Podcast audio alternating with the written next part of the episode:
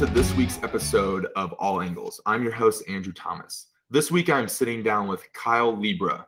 Kyle lives in Brooklyn, New York. He works for Paxos. It is a financial company where he is the director of product and is focused on building Web 3.0 and scaling all of their other platforms to billions of users. He lives in Brooklyn with his wife and two kids. This week, we're going to talk about blockchain, crypto cryptocurrency, and Web 3.0. Kyle, thank you for joining me today. I'm really excited to uh, to kind of get to know this. I have a very base level knowledge as we've kind of talked about. Sure. Well, thanks for having me, Andrew. I'm excited to have this conversation. Yes. Well, as I like to start with every episode, I want to get to know you a little bit more personally. So, when diving into knowing Kyle a little bit, what would your younger self not believe about your life today? Oh well, God, a lot of things. Uh, you know, surprised I managed to get out of Missouri. Uh, you know, surprised to be living in New York. Uh, surprised to have a wife and kids. Sort of no amount of thinking prepares you for how different life is when you start mm-hmm. to have a family. Uh, and you're probably most surprising though to be working on things that uh, so many people uh, touch in their everyday lives. Yeah. No, that makes sense. What do you think is the what's the big other than like the big city living and everything of living in New York City? What's the what is your I guess what is your favorite part of um, living in New York compared to Missouri? Uh, oh, well, I don't know. People, culture come to mind. Uh, you know, we've got a little bit of uh, the best of everything you find in the world. Like any dish on earth you want to eat, yeah. you could probably go out and find it in New York a given day.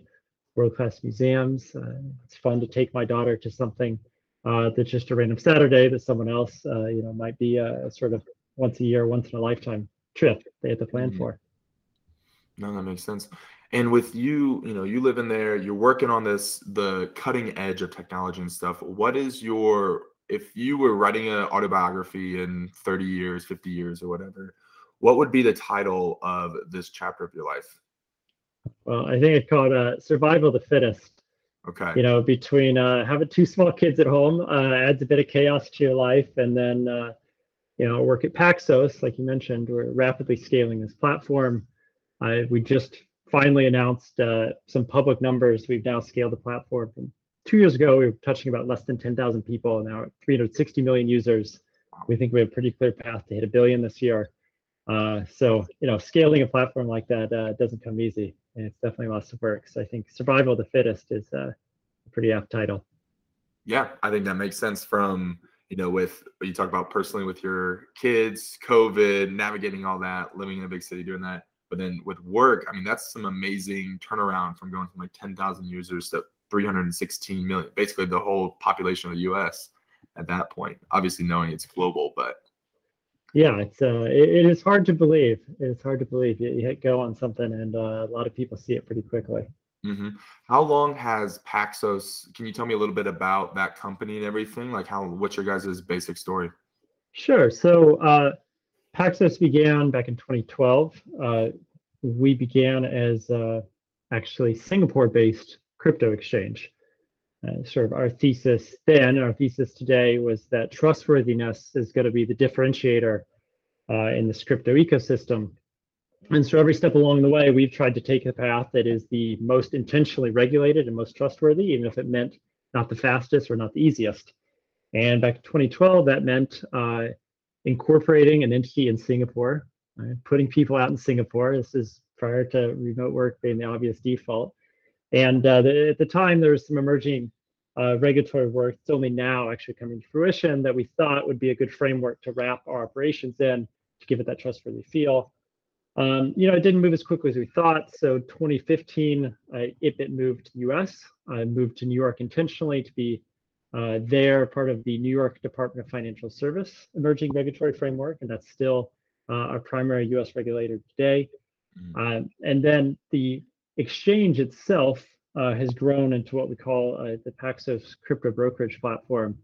Uh, and so we build financial market infrastructure, but our crypto brokerage platform in particular is what powers the experience to buy, sell, hold cryptocurrencies and, and many other applications. Today, uh, you know, we power things behind the scenes, just to name a few, in uh, Revolut, Venmo, PayPal, mm-hmm. and Interactive Brokers, sort of the the major public ones that you you probably heard of.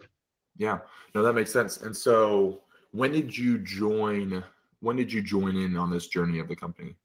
Uh, I joined what feels lifetimes ago, but uh, just before the pandemic, uh, sort of end of uh, 2019, uh, you know, joined to to work on the team and to focus on scaling the platform. That's something I'd done in other roles at other software companies. Uh, didn't didn't quite anticipate the amount of scale we were actually going to see, or the amount of customer demand we're we we're actually going to see. Uh, you know, obviously, though, if I could have predicted that, I'd probably be in a, a different business altogether. I'm sure it's just as stressful it probably was. It's probably just as rewarding to kind of see that company grow and everything, and you to be kind of on the you're a part of that at that point. Definitely, so, definitely. It's been the result of a lot of people putting in a lot of hard work. I'm sure. So let's jump into into blockchain, crypto, like the the topic that we were going to talk about. Um, you know, I'll be honest, I have base level knowledge. One, I appreciate you sending me all of that, all of that information. I've uh, over the last month of month or two, as we've had this interview kind of set up, I've just been trying to absorb as much information. But I am still what I would say is a novice when it comes to comes to any of this tech technology. So, like in your simplest way possible to help, you know, are from people who are the you know the crypto bros that are like ready to go to people that like are me that are just trying to learn what this is or have no idea anything about it. How do you explain this technology of blockchain and everything else to someone who may have never heard of it before? Sure. So so there's like three things you're asking there like mm-hmm. blockchain uh, crypto and web 3.0 they're all related. Uh, to sort of get to like how they are related uh, take us back a bit. Uh, so you can think like web 1.0 is this movement late 90s early 2000s sort of the called the read version of the of the web. It was just like just putting stuff on the internet, which at the time was uh, pretty innovative. Uh, you know, lots of detractors also at the time. Like, why do you need this? You can read it in the paper. I, I can imagine why you want it on the internet. Uh, but you know, we know what happened. Uh, many many things moved online at that point. Uh, this followed with Web 2.0, which is you know, call it mid 2000s to mid 2010s. The rise of content platforms, uh, Twitter, Instagram, YouTube and we call this period read write. Uh, so Web 1.0, you can just read information, but then Web 2.0, the innovation is these platforms where you could actually write your own, put power back in the hands of the creators, uh, you know, lessen the power of the mainstream media. People were able to, you know, like an athlete or someone could instantly put something out there, tens of million people see it instantly, disintermediated how news and information was spread. And so what's happening now is called Web 3.0, and this is uh, the pr- transition to own. So read, write, own. And uh, you know, this next big wave is the next phase change in the internet. And that the own piece is where tokenization comes in. Uh, so a large part of this next wave will be uh, building things, things being built where the individual users providing the value and contributing will actually be able to own parts of those platforms in an easy, understandable, and interoperable way. Um, you know, it's interesting. There's a Goldman Sachs report from a few weeks ago that actually says pegs currently Web 3.0 is potentially eight trillion dollar opportunity. Uh, you have Facebook rebranding to Meta to, to jump into the metaverse, which is a mm-hmm. sort of term that has been uh, bounced about, uh, but it's been around for a long time. Sort of talk about this Web 3.0 world. And so where crypto and blockchain come in, uh, starting like the most basic thing, like you know, cryptos is the general term for cryptocurrencies, the tokens that you know most people interact with, you just buy or sell or trade. Um, and blockchain is sort of the term most people use to talk about uh, the protocol layer, the things those are built on top of. Uh, so I'll give you a couple of examples there. Uh, Bitcoin, I, you know, I haven't checked the price today. I uh, call it like forty thousand dollars maybe today. Okay, that's like the crypto Bitcoin. You can buy and sell that on an exchange. You can buy it on our regulated exchange if you'd like. You buy it through one of our partners, uh, and you can sell it. And it, it is largely like buying and selling any other asset. Uh, but mm-hmm. what is different and revolutionary is the technology it's built on, and that's the blockchain. And Bitcoin was the first. Uh, there's been many, many innovations since then. There'll be many still to come in the future. And the blockchain is this idea of this decentralized ledger where uh, many different participants work in consensus uh, to make it work. Uh, they have different uh, different aspects. You could public or private. There's different things around permissions you can do. Uh, Bitcoin being the first uh, has a lot more. It's a lot more about transparency. It's a lot more about all participants being part of it. Uh, and the Bitcoin, the crypto, is uh, you know what is on top of this and one of the incentive mechanisms that's used uh, to power or or convince people to power the infrastructure behind the scenes. Uh, but I think just another way of thinking about blockchains is, is they're just ledgers to store information. Uh, but when you can store information in a way where everyone uh, has higher confidence in it being source of truth and, and can do different things with that, that's where these really interesting use cases in Web 3.0 will emerge. Okay, a lot. I think a lot to unpack, and obviously, you know, our our topic is there's one. It's a dense subject, but then there, we are doing three dense subjects all kind of in one, and so let's i want to get kind of a specific let's focus on blockchain for right now um what how is some of that how is blockchain technology kind of being used today maybe in a practical way like what are some of the applications that an everyday user like myself might might see it. Yeah so i think i think some of the use cases you might encounter the easiest one start with this concepts of provenance.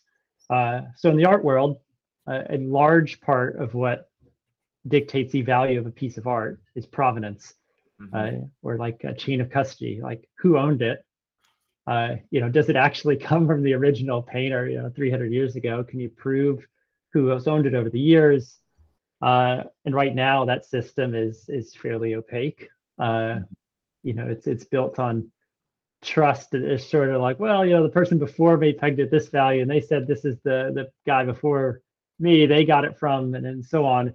And so provenance of very different many different things not just art is being used by blockchain. So it's this immutable way to show a public ledger of where who has owned something. Uh, and you can see how if you had that for hundreds of years of art it, it removes the ability to have forgeries or have fakes um, you know supply chains is a huge part of that uh, we're seeing a lot of use cases uh, you know you might not realize or care that it's a blockchain behind the scenes. I think a lot of these cases, the average consumer won't care or know; they'll just get the benefits. Mm-hmm. Uh, but say supply chain with there's uh, you know, think of the produce you eat in your refrigerator.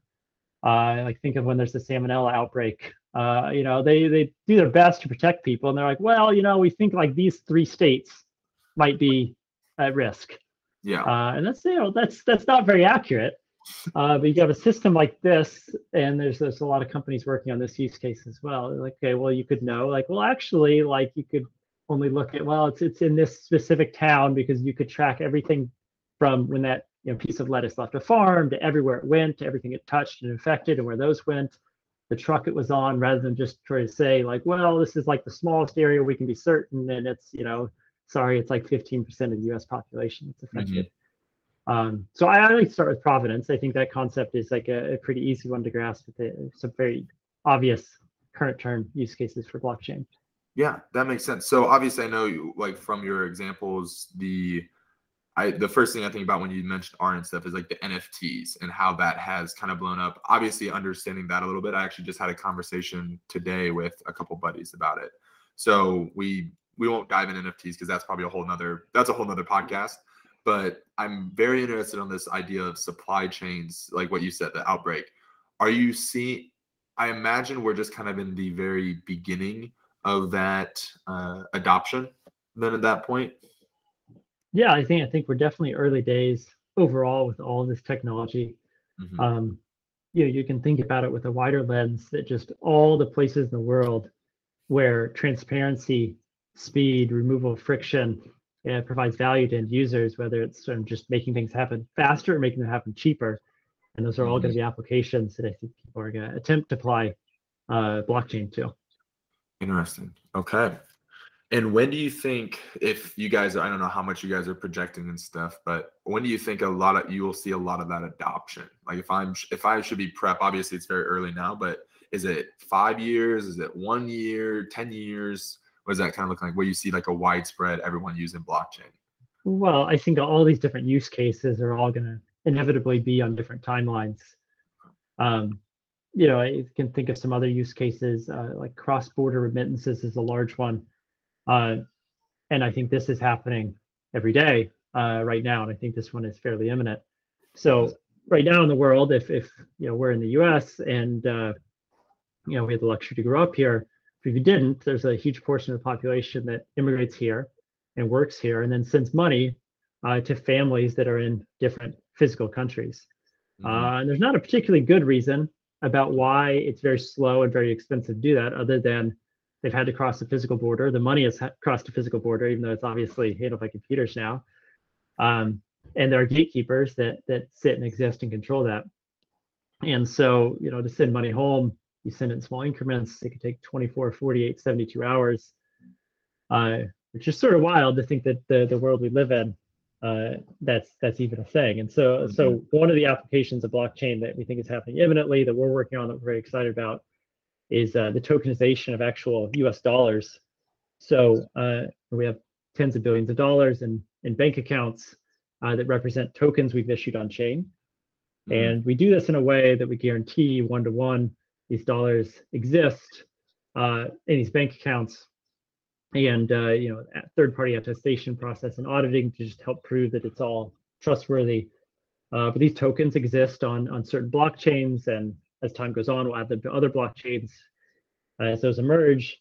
And you can instead of sending dollars through the banking system to a foreign country you can send this tokenized version of dollars uh, and we can do it nearly instantly and at next to zero fees um, mm. so it's still another use case where it's it's blockchain powering that behind the scenes. We think it's happening very quickly. Well, we know it's happening very quickly because we see the numbers of adoption every day.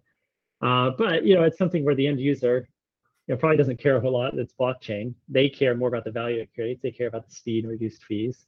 Uh, and and they probably don't think a whole lot about the technology. You know, that they have other problems they're focused on in their lives.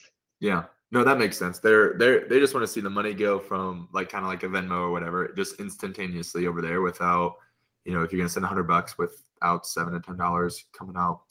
Okay, well that that's I think that's very helpful for me to just kind of digest where blockchain can be used on that day to day, whether that's the supply chain and kind of that tracking there, but even I think the the example that you give with um, sending money overseas or whatever that that makes sense as well. Let's do let's ask the same question for uh, Web 3.0 because I'm kind of curious. Is what are some of the ways that in every like how is my day-to-day life changing um, because of web 3.0 sure so i mean we, we can uh, use the nft example maybe we'll think of a different one okay. um, but you know you think of all, all the ways in your in your life you interact with something where, you own some piece of something like let's say maybe you own your house. Currently that system works with a title company. Uh, you know they charge you a couple thousand dollars to change possession of the house. Uh, their sole purpose is to maintain a ledger of who owned that property beforehand. Mm-hmm. uh, you know, vary state by state city by city about like the rules in which they operate but it's sensibly all set up so like you know there's control and there's like an organized system for who owns what yeah. um, you know you might take it for granted you just like take your keys and go into your house but there's a system that maintains that behind the scenes uh, and the system is actually really bad. There's no reason, you know, to essentially look something up anywhere, even on a sheet of paper, it should cost you thousands of dollars. But there's incumbents that control and uh, rent seeking in terms of how they they stranglehold the system currently. Um, and they don't actually do what they claim they do. Uh, there's constantly legal disputes, uh, you know, where like two title companies claim something that that didn't agree, and like that you can't actually figure out who owned, just property in this example. Uh, but this is an example where I think Web 3.0 will touch your life. Uh, when you have some sort of tokenized version of this, and you have a ledger that's immutable, and you have all the parties cooperating in a way that you totally agree uh, because of these consensus mechanisms, what's happening, you avoid these scenarios uh, that happen with existing title companies, say for property. Uh, not to mention when you do this in a decentralized way, you remove these gatekeepers that are ultimately rent seeking and charging exorbitant fees for what's you know very little value to be added to the average consumer. Uh, and so that sort of idea, I think, is going to be applied in many different parts of society in terms of ownership. But uh, I think how it surfaces you, you're not going to be thinking like, oh, well, you know, this is a tokenized version. It's running on this blockchain because this blockchain has certain attributes that make this use case a little better.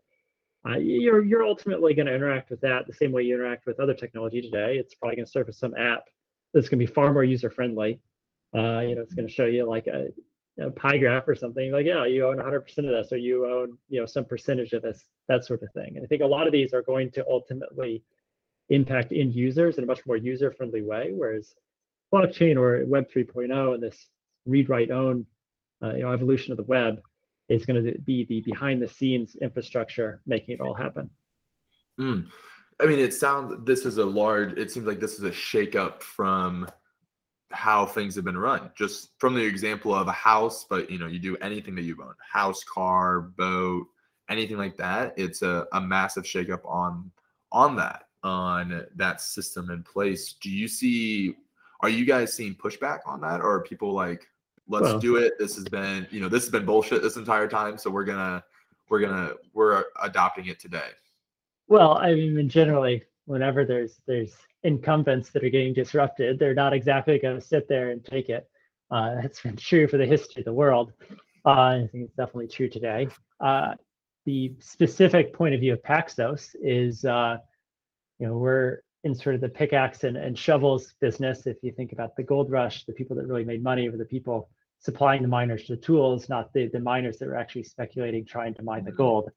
And so our approach is that uh, we want to provide the infrastructure for many partners to make these things happen. Um, you know, we think there's going to be many different winners in terms of protocols or blockchains, many different use cases. Uh, like I said before, they're having in different timelines, and and our goal in all of this is to be the technology provider, just facilitating that behind the scenes. Yeah. That makes sense. Yeah, you want to make it to where my user friendly experience is just the like you said, a pie graph or an easy app that I can just click on and just get to see the benefits of this new this new Web 3.0. Yeah, and even that will be a partner of ours who's chosen us to power their offering behind the scenes, and uh, that'll be a mm-hmm. piece they control and own and interact with you. And then we think it'll be uh, continue to be a, like a symbiotic relationship there in terms of everyone's needs being met. And uh, you know, many of the current gatekeepers, I think, are going to, and we're seeing this, uh, they're going to realize this is the future, this is where we're headed. And instead of trying to fight it, they will either try to build their own solutions or, or partner someone like us and just get on board. Mm-hmm. Yeah, I mean, with you kind of have to join, join or die off, right? That's with any any new technology that happened. Probably with each integration of the new web, that you would have those gatekeepers kind of leave. So, what are what are maybe some of the biggest misconceptions about blockchain? Yeah, I think a lot of this is is uh, just so much of the focus uh, around the speculation on price, the volatility. Uh, there's there's tons of assets that are traded every day that have tons of volatility. Um, you know, saying people make a logical jump, saying crypto will never work for payments because Bitcoin has been volatile in the past. And uh, that might be true. Uh, but it doesn't mean the underlying technology can't continue to be evolved, iterated on, so that ultimately is a good uh, application for payments. Uh, you know, talk about what we mentioned earlier, our tokenized use of dollars, which we call stable coins. Uh, well, when there's exactly one token for every one dollar, the price, like the name implies, is pretty stable. Uh, and that actually we find is very good for payments. you know, people don't want the price to vary. Uh, you know, like someone handed you the coffee, they said it's five dollars, you handed them five dollars, said just kidding, it's six dollars now. Like that obviously isn't going to work. Um, so I think a lot of those misconceptions, the first part is just around you know where we are in the technology cycle and a lack of acknowledgement that it's very early and a lot of these things are going to be proven and iterated on uh, for many many years to come. Uh, and I think the second area is all the stuff about fraud and crime. Uh, you know, it makes for fun, exciting, splashy headlines. Uh, but the reality is, like every year, the numbers and the percentages decrease, and there's less and less and less of that. And companies, uh, especially us, like actively working on measures in, in conjunction even with competitors sometimes to make this so it cannot be a thing. Um, you know, I think one of the amazing attributes of blockchain is the fact that these things are searchable going back to the beginning of history. Mm-hmm. Uh, so one of the really cool mechanisms to fight fraud is if you find some new instance of fraud, you can take that paper trail that everyone has access to, and you can go back and figure out everything else that was done. So over time, it becomes harder and harder and harder to even commit those things. Uh, but I think the reality is the media for some time in the future is going to continue to harp on that because that's you know a good sensationalist headline to put out there, even though for quite a while there hasn't been really data to to support that thesis. Mm-hmm. That makes sense. So, could you explain to me, just so I understand, if I if I wanted to go back and see, um, I've been thinking about this as you as you've been kind of talking about it with the the fraud concept. If I want to go back and see the blockchain of like who's owned it and stuff, is there is it like do I go to Paxos and that's where I go to kind of see that ledger, or how do how does someone's I that's something I've never understood. I kind of understand the basics of like blockchain, but I've never understood like where is this ledger being hosted? And maybe that's a maybe that's a very dumb question, but I'm so, I'm I have to know. so, like, uh, well, there's a couple things to unpack. Let's start with the where's it hosted and work backwards. Uh, there's yet another aspect that varies by blockchain. Uh, you know, people are trying to do slightly different ways of it. That I'll use like an overgeneralizing example here. Uh, uh, say for Bitcoin, uh, there's this idea that it's it's all like nodes on a network. It's a decentralized network. Uh, so people are running, uh, just say for sake of example, like you're running the software on your computer. Your computer is connected to the internet your computer is uh, using its computational power to uh, verify what is happening on the blockchain as new blocks are added to it, as new data is added to it. Um, and as long as the majority of the network agrees on what is happening, you know, that's accepted as truth and it moves on. Uh, and so these networks have thousands, tens of thousands of participants. Um, you know, you, it's, it's advanced enough that you can't really do this with a personal computer. It's, you know, highly specialized, very large systems doing this. Uh, but it's all these participants acting uh, in a way that they'll have mutually aligned incentives so they get rewarded. Uh, in the case of Bitcoin, uh, you get rewarded with Bitcoin itself. And, you know, if you think the values continue to go up, that, that becomes a pretty motivating factor to support and help grow this network by your participation. Um, and so that's where the decentralized piece of all this is. It's mm-hmm. it almost in most cases, in most protocols, you know, it's many, many different participants with uh, some sort of computer connected to the internet and connected to this blockchain network that's it's furthering it along. Um, and then depending on the characteristics of the blockchain, the vast majority are fairly public and transparent. And people build tools on top of them that you know often called block explorers or explorers that are you know like websites that help you um, look at what has happened. So mm-hmm. um, to tie that together, let's say uh, I was going to send you some Bitcoin right now. Um, you know, you would have a wallet, I would have a wallet. These things have addresses, so I might send you $100 worth of Bitcoin uh, to your wallet address. Uh, depending on how I'm doing that, that system is trying to push that transaction up to the blockchain to have it confirmed. The confirming is happening by participation uh, of the nodes on the network, which are you know, computers and individuals. Uh, and once it's confirmed, you know, that's part of the immutable ledger. So then you could, well, one, you'll receive it. And then two, uh, a third party could go back and look. And if they knew the address of your wallet, they could go and search by your wallet and see like, oh, at this time, this other wallet sent you this amount of this currency. Mm-hmm. Um, and so from that, you can build pretty complex algorithms to start to figure out and, and map together behavior. Uh, and once you you know know that that is your wallet, uh, you've suddenly got a record of every other transaction you've ever done, and you can see how at scale, uh, engineers can start to piece together you know the history or transaction history of, of how people behaved in the past, which is I think one of the really powerful pieces of the transparency. That you know it can't just be that you sort of like claim something. It's like, well, no, it's proof. There's proof. Show us the proof, and everyone has access. So there's no way of hiding the truth. Yeah, no, that makes sense. Thank you for explaining that. I was as you were just talking through some of the different things. I was just like, I need to know, like, where do I like, where does that make sense? So, I I think from your explanation, that makes sense a little bit for me. Hopefully, the listeners too. Just if they again, if there's someone like me who just very basic knowledge, then um, they can follow that. But let's so kind of moving into I want I want to talk about crypto I think a little bit more with with this conversation as we we continue to talk about blockchain. You bring it up. Where um where does cryptocurrency kind of fit overall in this blockchain conversation? Like how how transformative is that is this technology going to be? So you know the part of the own part of Web 3.0, this read, write, and now own. Uh, so a lot of the blockchains, and for sake of argument, let's just say blockchain is the same as a protocol. There's, there's some nuance there we don't need to get into. Uh, so you're, you're launching a new blockchain today. Uh, well, it's, it is based on some token or some crypto. Um, yeah, eh, like Solana is an example of, of one of the emerging popular ones. They've launched some interesting payment use cases this week. Uh, so like Solana is a token or a crypto that you can buy and sell and speculate on like any other cryptocurrency, but it is a part of this blockchain.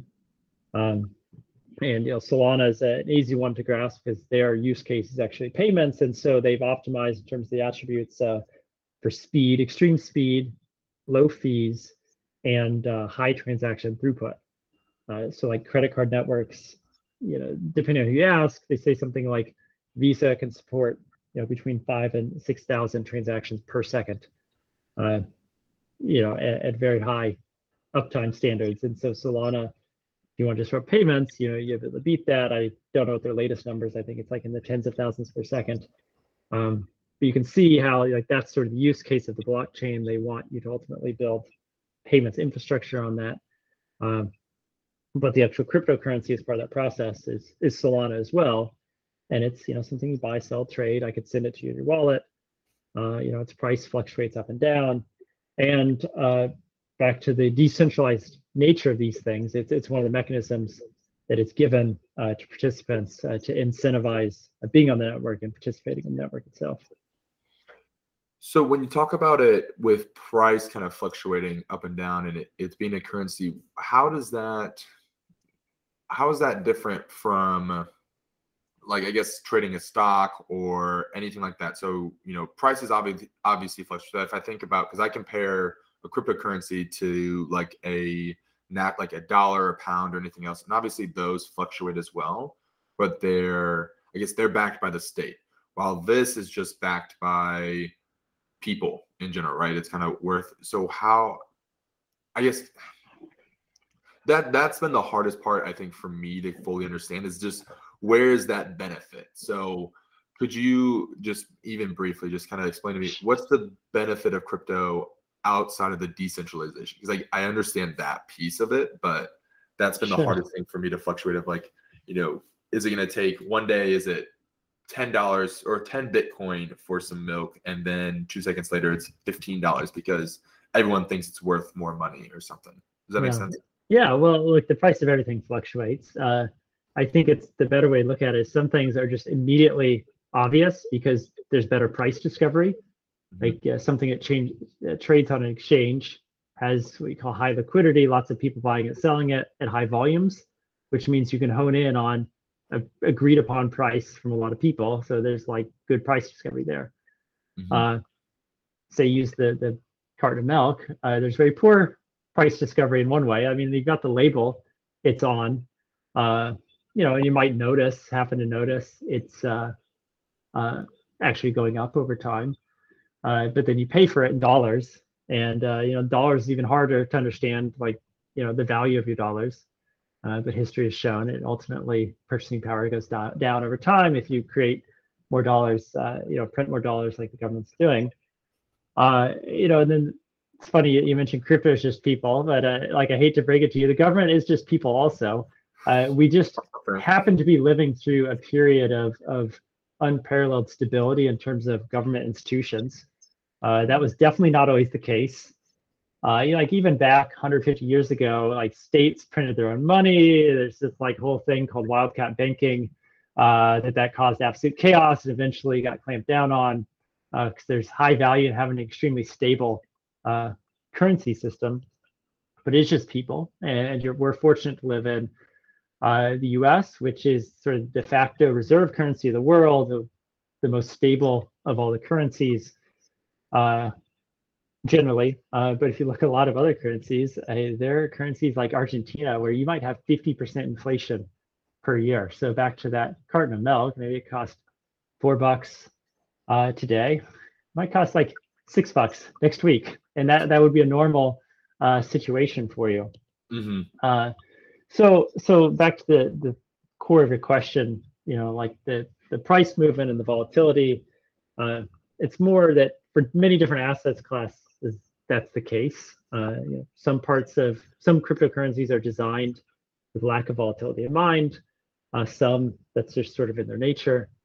Uh, you know, but over time, those things will change. And and if the people behind these things have done their job right, uh, you know, the adoption really happens. Uh, ultimately, those attributes, uh, you know, should map to a use case. Uh, otherwise, the, the team that built it did something wrong. For instance, you built something that's this mapped to payments, and it ultimately has extremely high volatility. Well, I mean, probably no one's going to adopt it. Probably no one's going to use it, um, and probably not going to be used for payments. Uh, that doesn't mean it might be uh, something that people enjoy speculating on. Mm-hmm.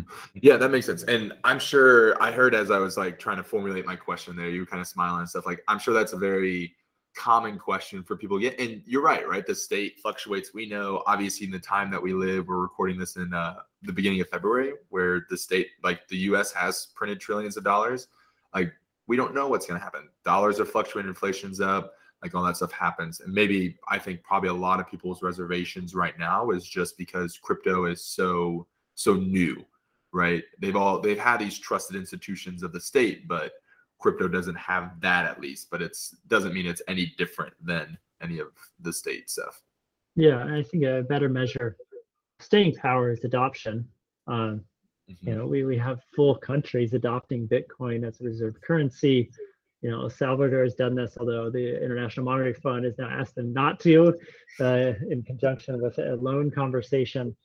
Um, but you know, I think one of the interesting things we'll see in the next decade is uh, uh, I think there'll be countries on Earth that remove or at least supplement their existing fiat currency with some sort of crypto approach.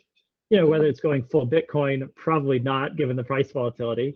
Uh, but you know, it could be other other forms of uh, tokenization, or ultimately a tokenized version of, of the local uh, fiat currency that just allows interaction and in digital forms, you know, reduce yeah. friction, increase speed, reduce fees, that sort of thing.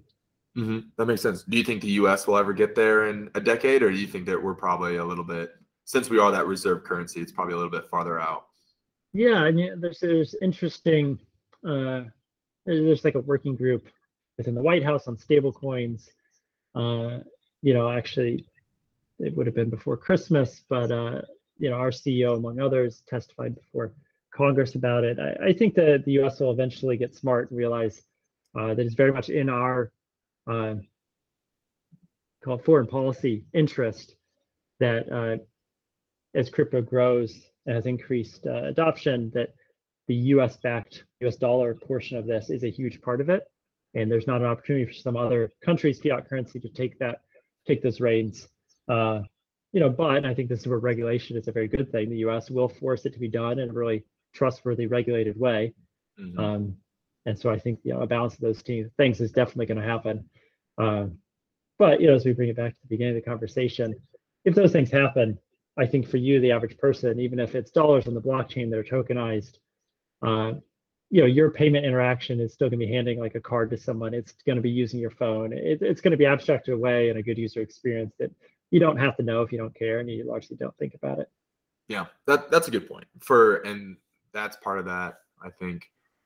For the people who want to get into the tech details that's where blockchain will be seen but for someone like me again the card but it's all backed by that blockchain. So um kind of thinking we've touched on a couple of my other questions just as we've been having you know floating through this conversation but I, I think one that i wanted to make sure that we dived into was kind of going into this micro level is how is crypto having an impact on most people today like if you're not an investor in it and you're watching you know you're taking it to the moon or doing anything like that like how is crypto how is crypto like working for the average person well, I think bombarded by headlines in the media about it is probably the number one case. Uh, yeah. But I think that the more, the slightly more practical answer is that more and more applications that you use on your phone uh, or on the web uh, are, are, putting crypto front and center. Uh, you know, we're now reaching hundreds of millions of users through this, and maybe you're not actually in there buying or selling, but you're seeing a price feed. You're seeing the option to do that. Um, you know, there, there was an announcement in the Wall Street Journal this past week that over 300 community banks are going to try to launch uh, crypto offerings direct to consumers this year. Uh, and we see more and more other mainstream financial institutions, uh, you know, making those plans. You know, so I, I think at the very least, you're going to see price feeds in many different places in the short term if you're not already. Okay.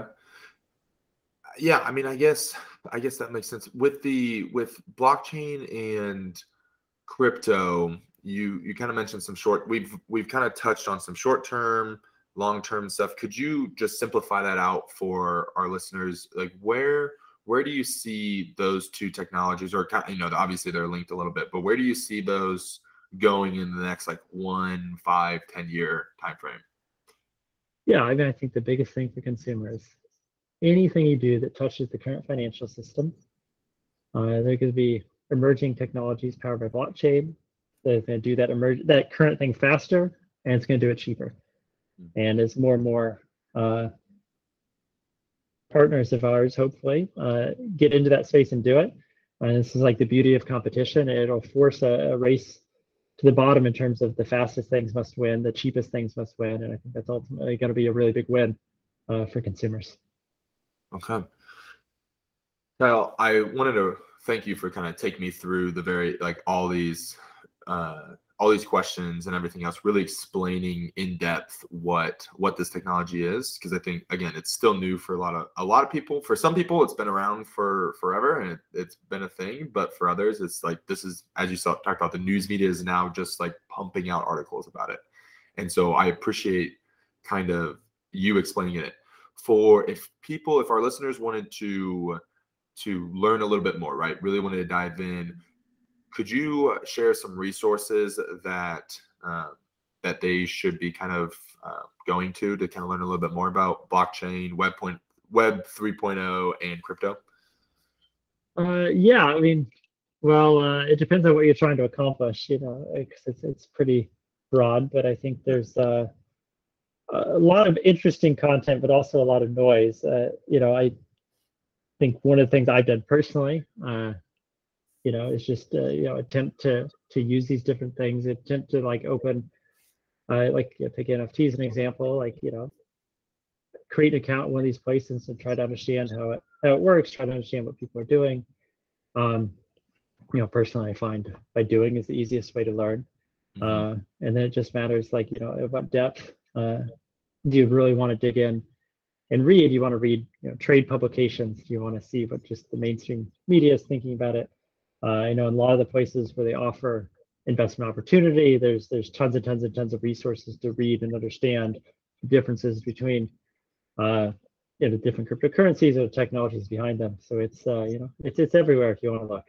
Yeah, that's fair. What I'll do is in the in the bio of the episode, I'll also share out some of those resources that you you shared with me, either that Goldman Sachs report or you know from our very first email, those like ten different like news articles, websites, all of that. That way, if people are interested, obviously those are probably ones that you've turned to or you have referenced before for people. So I will share that in the bio as well, and I think that will be kind of helpful. Um, well, that that's all the questions I have for crypto, but I always like to end my podcast with some final like get to know you questions. Right? Is we we start out with with getting to know you, and I want to end with that kind of getting to know. So, what is the most unexplainable thing that has ever happened to you? Oh, the most unexplainable thing. Uh, yeah, I mean, like early in uh, social media days, I you know, like had a decent following, and uh, uh, it's just like before influencer was a term. I, you know, I a company uh, gave me a free car. That's still I'm uh, sort of like wrapping my head around uh, like why on earth they did that. I mean, it was cool. It was a car. Uh, yeah, that that's still pretty up there. Just uh, hard to wrap my head around like that mm-hmm. that actually did happen. That you were able to get that car. No, that would be. I think any time that you can get something, especially like a car, something free like that, that is that is huge and unexpected. What my final question for you is: What are you still trying to prove to yourself? Yeah, well, I don't think there's anything uh, trying to prove to myself right now. There are things I want to prove I am capable of doing. you know, because I'm at a point in my career, uh, very certain of my skills, my abilities, my experiences, but then also like focused on uh, surviving day to day with my family. Uh, but I would say something big in the future, still some point looking for the right timing to do is prove to myself that I can ultimately start a company. Uh, I've worked at a lot of early stage and growth stage startups. Um, you know, had nice exits and, and made some founders very wealthy. Um, you know, I want to see if uh, if my job within these companies is is building unique new products and coming up with these things. You know, could I really do it without the uh, safety net of a well-funded company behind me? Could I do it, you know, as the founder, uh, start from scratch? So, uh, got a long long time ahead of me to do that one. It's just all about finding the right timing. Yeah, I think that's a perfect perfect goal for yourself. If you're if you're there doing doing what you said, then why not do it yourself? And you can be the one who has some hire someone to make you wealthy. Kyle, I appreciate you taking the time to talk to me tonight. I, you know, diving into the again these dense subjects to kind of to kind of walk me through it and walk our listeners through it. But really appreciate the time. Excited for this episode to release and um, you know, for our listeners to learn just a little bit more about crypto from all angles. Yeah, well, thanks for having me. I enjoyed it.